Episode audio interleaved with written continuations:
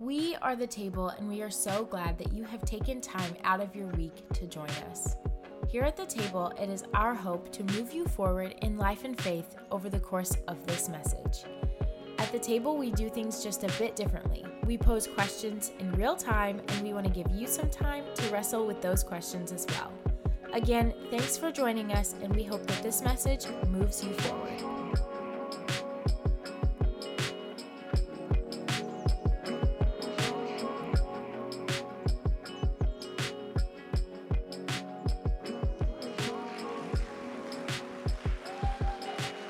Amen. Amen. It's so good to be with family. Right, I've met so many of you, or a few of you at least, before service started, and isn't it exciting to meet family for the first time? And with God as our Father, we are literal brothers and sisters by blood, the blood of Jesus. Come on, that's good news. That's good news. I want to invite you in, in your Bibles to Mark 1 14 through 15. Mark 1 14 through 15. Before we get to our text, though, I'll share a little bit about myself. I'm going to ask a question, and then thirdly, explain some context before we get into the biblical text. All right? So I've been following Jesus most of my life. I'm a Nazarene pastor's kid. Okay, pray for me. All right. At 14 I, is when I got really serious with Jesus. It's also when I started reading the Bible daily. Those definitely went hand in hand.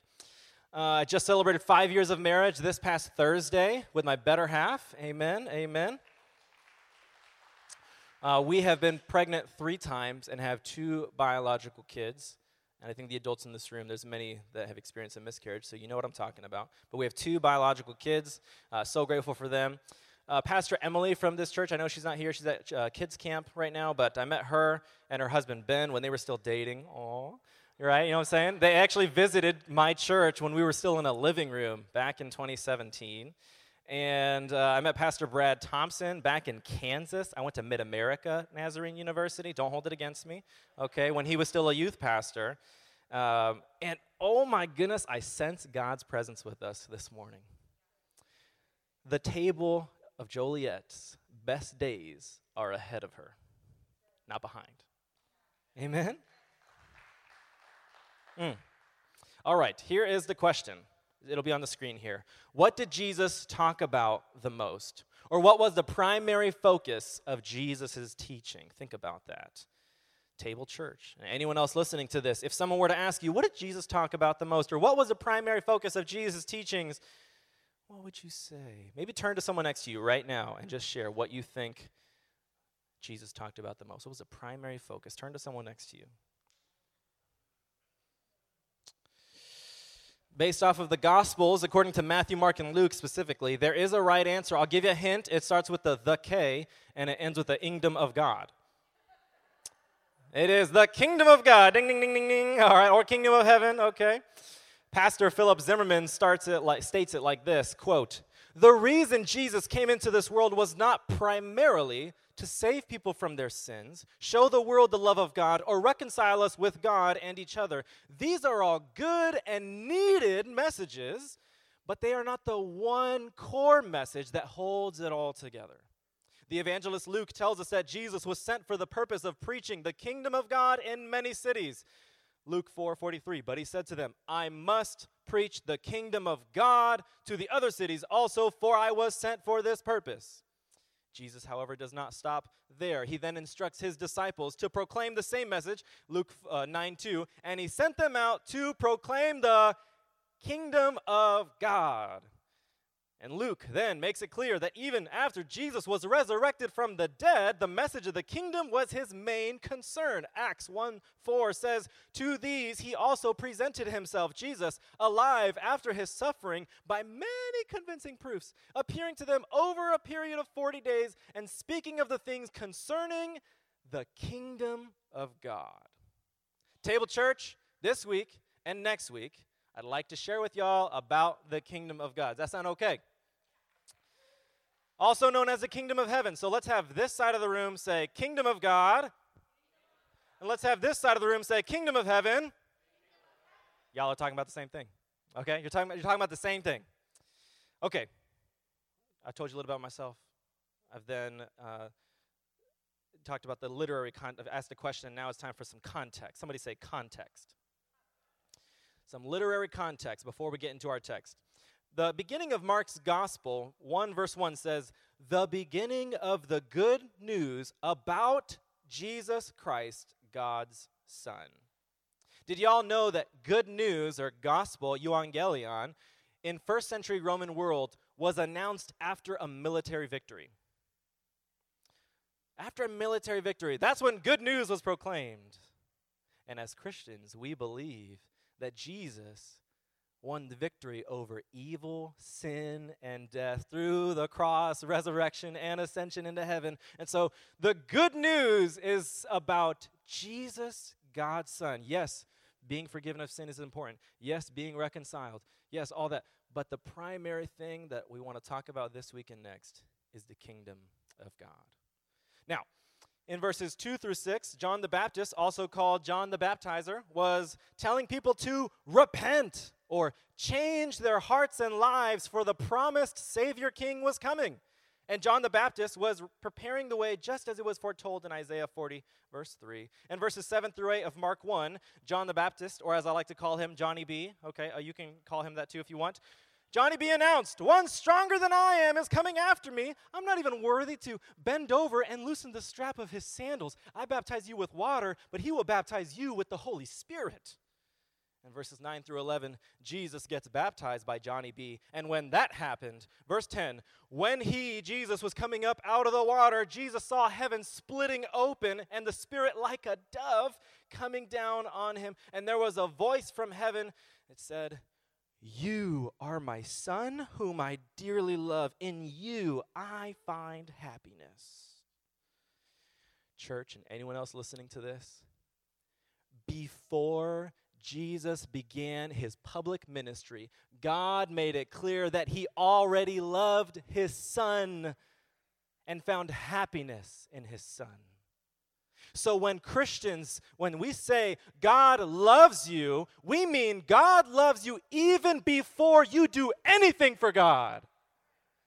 Just the fact that you exist, God finds happiness in you. If you don't believe me, just look at the parents in this room who have lived and dealt with babies. I am one of those people. These little creatures, that's my son as a newborn. They disrupt lives, they disrupt sleep, and they are nothing but needy, vulnerable, and helpless creatures. Babies have very little to offer when you think about it practically, okay? Other than cute cheeks to kiss. And yet, even though they disrupt lives and even though they disrupt sleep and, and cause stress and, and they, they just require so much work, how many of us just have this love that bubbles up over little babies? And if that's how we feel, even though we're broken, even though we're messed up, we need God's grace, we need help, we need to become holy, how much more does God feel about every human being? That's that's Debbie. That's Phil. That's Katie. That's Sammy. That's Mitch. And I wish I knew all of your names, okay? But they just bubbles up with love even before we do anything. Hallelujah. Praise God. So when we tell other people, even before you're a Christian, seriously, God loves you. He actually ha- delights in you. He finds happiness in you. And one of the examples is how we treat babies. How, how healthy people treat babies. I'll, I'll give that. Okay. Verse 12 through 13, Jesus was led by the Holy Spirit into the wilderness and fasted and was tempted for 40 days and 40 nights. He was victorious over the temptation, and the angels tended to him afterwards. And now we arrive at our two verse text for this morning. Uh, in my church, we stand whenever we read from the gospel. Would you make me feel more welcome? And would you all stand as well? It's it doesn't make us holier, okay? It's just something we do out of reverence for Jesus, the living word of God, explicitly revealed in the written gospels. All right, the, the written word of God. Okay says this from the Common English Bible, Mark 1 14 through 15. After John was arrested, Jesus came into Galilee announcing God's good news, saying, Now is the time. Here comes God's kingdom. Change your hearts and lives and trust this good news. You may be seated. Let me pray for us. Our Father, you are so, so good. You are compassionate and merciful, and you are forgiving, and you're slow to anger, and you overflow in faithful, loving kindness, and you are just. You don't let evil have the final word. God, help us to continue to be shaped by you and your ways. Help us change our ways. Help us be informed by your thoughts. May we live as faithful and loyal citizens of your kingdom. Help us live faithfully and joyfully under your rule and reign. And may we resist all the other idols and false gods that beckon for our attention, calling for our attention and loyalty. Whether it be our own country, our own families, or selfish desires like greed or bitterness, whatever calls us away from you, help us resist that evil and experience victory in you in that forward relationship that you call us to. Help me not say anything right now you don't want me to say, and help me not hold back anything that you do want me to say. We pray this all in your one name, Father, Son, and Holy Spirit. Amen. Amen. So, what is the kingdom of God? How would you define or describe the kingdom of God? In his book called Kingdom Come by Allen Mitsuo Wakabayashi, he reminds us that Jesus described the kingdom of God like a lot of different things. For example, the kingdom of God is described like a mustard seed, a pearl of great price, a net gathering both good and bad fish, a banquet with poor and broken people that are invited because the rich and upstanding all turn down the invitation, a wedding where the groom arrives right when some foolish bridesmaids have left to buy lamp oil. oh, Jesus, that's kind of all over the place. Defining the kingdom of God isn't easy based off of those descriptions, but if Jesus talked about the kingdom of God the most, I think it's helpful if we can define it. Somebody say basileia. We're going to just say that that's how you, you know, say that Greek word. Okay. Basileia. Basileia is the Greek word for kingdom. And the Britannica Encyclopedia defines the word as not the geographical area or the people inhabiting the realm, but rather to the activity of the king himself, his exercise of sovereign power. A synonym for kingdom that I find helpful is the word reign. Not rain like the lyrics from Hilary Duff's hit single, Let the rain fall down and wake my dreams. That's not, not the weather rain, no. But rain like the lyrics from Rend Collective's hit single, Come set your rule and reign. That kind of rain. Not, not weather rain, but the king's reign. Are you with me? This is why Jesus taught us to pray, and we sang it earlier, we prayed it earlier. Let your kingdom come. Amen. Let your will, your reign, be done here on earth, here in Joliet, as it is in heaven. Sometimes the kingdom is described, though, as a present reality and as a future reality. So, which is it? Is it is it present? Is it future? It's both. It's both. I was taught the language, um, the already but not yet. The kingdom is already but not yet reality. The kingdom of God is already here, thanks to Jesus establishing it but it is not yet here in its fullness. When Jesus returns, however, we trust that God's reign will be brought to its fullness. So, I have it on the slide here. The kingdom of God is the reign of God in our world that is already happening, but not yet in its fullness. If you're taking notes. That's a, that's a good definition. I came up with that by the help of Holy Spirit and reading a bunch of books. Okay. All right. Most of your Bibles probably have the word repent in verse 15. Repentance is changing your ways. It is turning from your own ways and following God's ways. And being a disciple doesn't mean you just learn the teachings of the teacher. You are to become like the teacher in every way. It was so radical in first century Judaism that if a, if a rabbi walked with a limp, you know what the disciples would do? They'd walk with a limp because they wanted to be just like their rabbi. As followers of Jesus, we don't just listen to the teachings and learn the teachings, we follow the teachings, and then we even become just like Jesus. In my church, we say it like this May we live and love more like Jesus Christ in the way that we live, in the way that we love. Now, listen, I have insecurities I operate out of a scarcity mindset sometimes. I am prone to get distracted by sports debate shows um, or YouTube videos about Star Wars or superheroes. But God, God is not insecure. God is never petty. God He's the source of all things. Never going to operate out of a scarcity mindset. Oh no, how am I going to provide for them? But this church over here, I'm okay, I'm to send this one. God's never nervous. God is a source of all things. God never operates out of a scarcity mindset.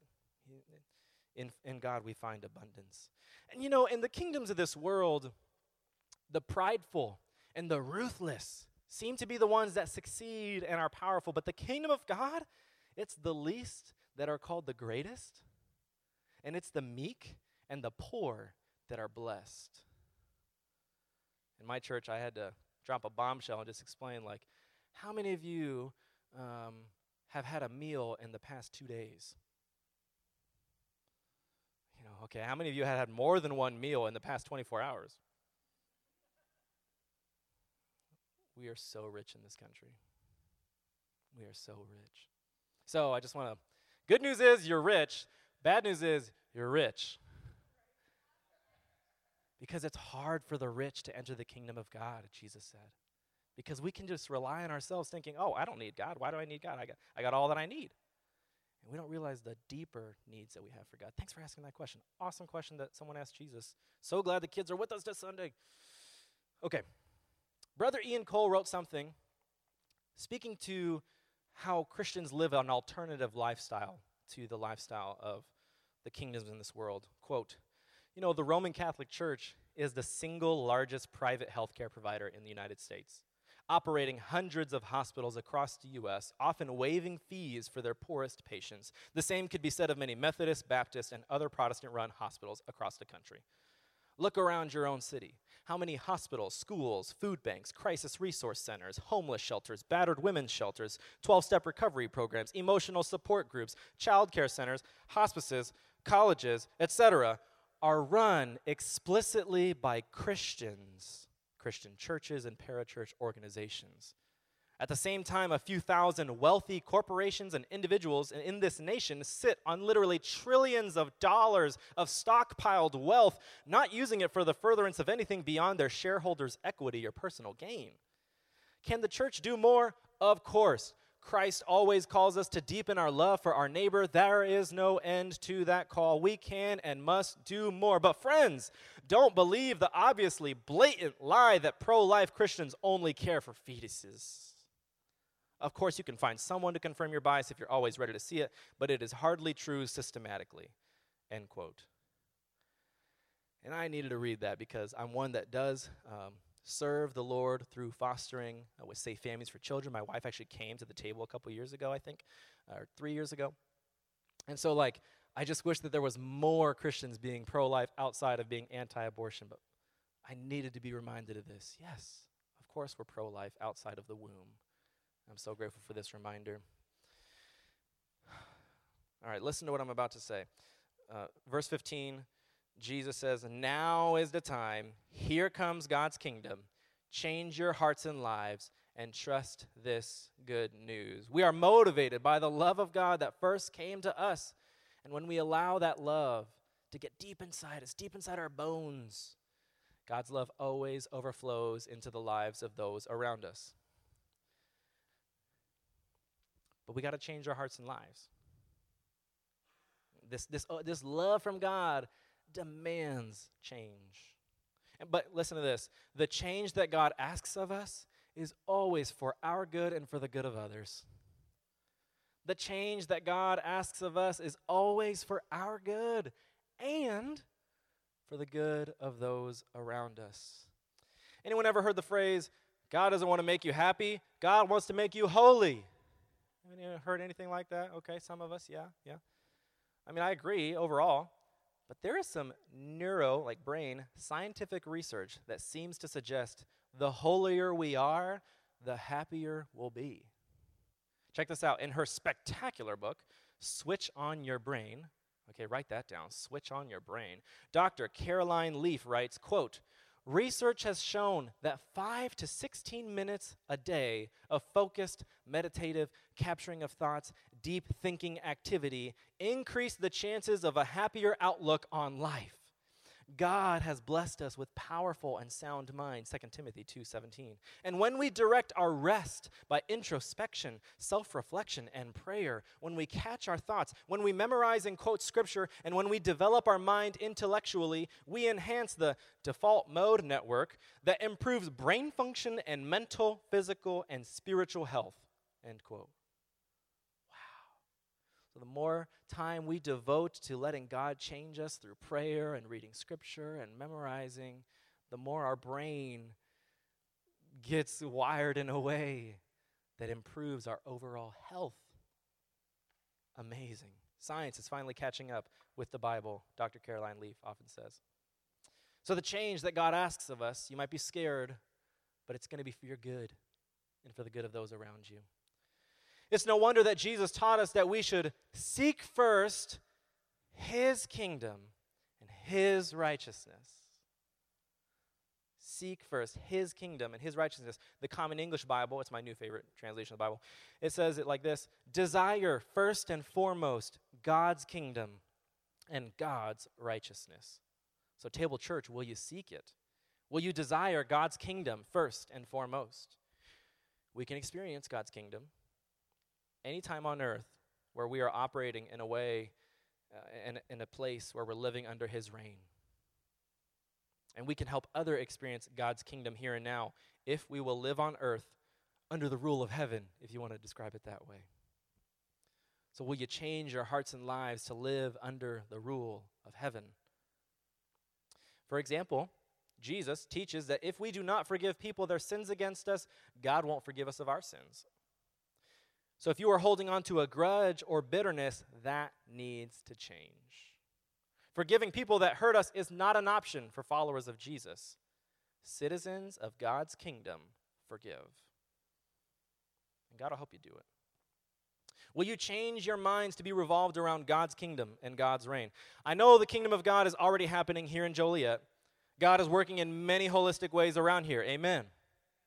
I know Joliet and Kankakee are two Illinois cities that get a bad rap sometimes.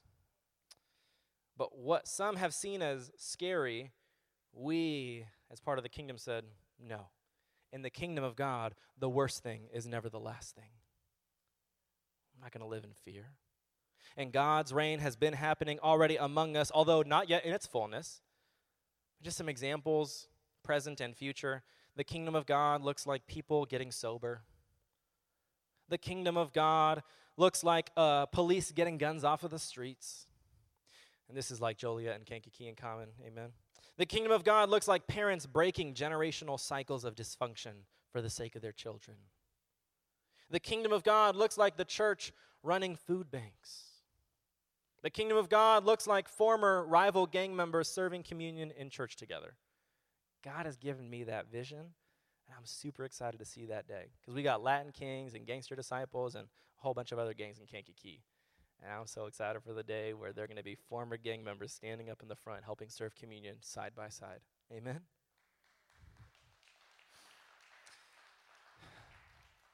So the reign of God is already happening among us, but not yet in its fullness. Will you join in? I don't know what you need to change about your life in order to seek God's kingdom, but I believe God will reveal that necessary change if you give Him enough time. And if you keep following Jesus, you'll keep needing to change. That's the good news. It's never boring with the Lord. If you will read the written word of God, if you will invite other mature Christians into the conversation with you, God will reveal the necessary changes. If you say that you will seek the kingdom of God and his righteousness, then in a moment I'm going to ask that as a sign of your yes to God's kingdom, that you would receive communion with us. So you should have received uh, one of the communion, I, we call them capsules. I don't know if that's sacrilegious.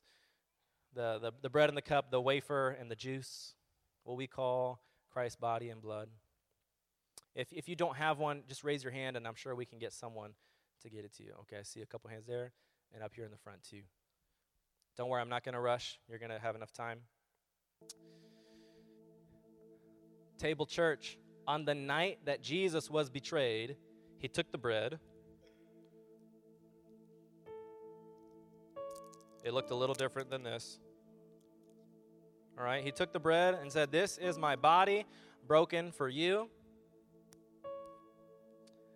And in the same way, he took the cup and said, This is my blood shed for you. Table Church, each time we eat of his body and drink of his blood, we proclaim his death until he comes again. Each time we receive communion, we remember what God has done for us, and we remember how we are also called to live. We will not seek first our comfort or happiness. We will seek first his kingdom, his righteousness. We won't desire first and foremost our own way. We will follow the way of Jesus. Amen. So please, as you eat this bread and remembering the body of Christ that was broken for us, and drink this juice representing the blood of Jesus that was shed for us, would you do that now if you haven't already? And I'm going to do it too.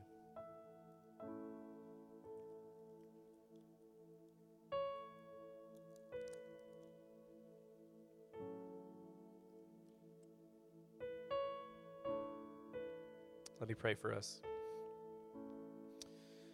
Father, I thank you for your goodness, for your mercy. Thank you for delighting in us even before we do anything. And I pray that that amazing love would get deep inside of us so that we cannot help but say, There's a kingdom you're establishing here on earth. I want to join in because all are welcome to join your kingdom. Thank you for making the way through Jesus, your Son, and Holy Spirit and the church to help us navigate this world and how to live more like citizens of the kingdom of God, not as citizens of this world. Lord, I pray for the rest of this time together. Would you be blessed and glorified? And, and if we get to see each other again next week, I pray that we would grow more in our awareness of your kingdom and a desire to seek it first and your righteousness first. We pray all this in the name of the Father, Son, and Holy Spirit. If you agree with me, would you say amen? Amen. Amen.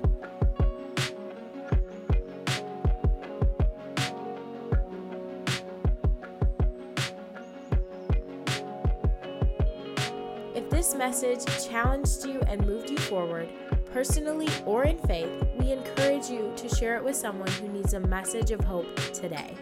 And if you're interested or looking for ways to partner with us in our mission here at the table, head on over to thetablejoliet.org for more information.